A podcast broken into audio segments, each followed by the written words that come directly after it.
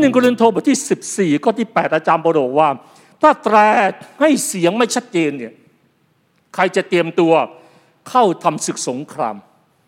นิมิตของคุณเป็นเหมือนเสียงแตรในสมรภูมิชีวิตก่อนจากโลกนี้ว่าคุณจะชนะหรือพ่ายแพ้ในสมรภูมิชีวิตนี้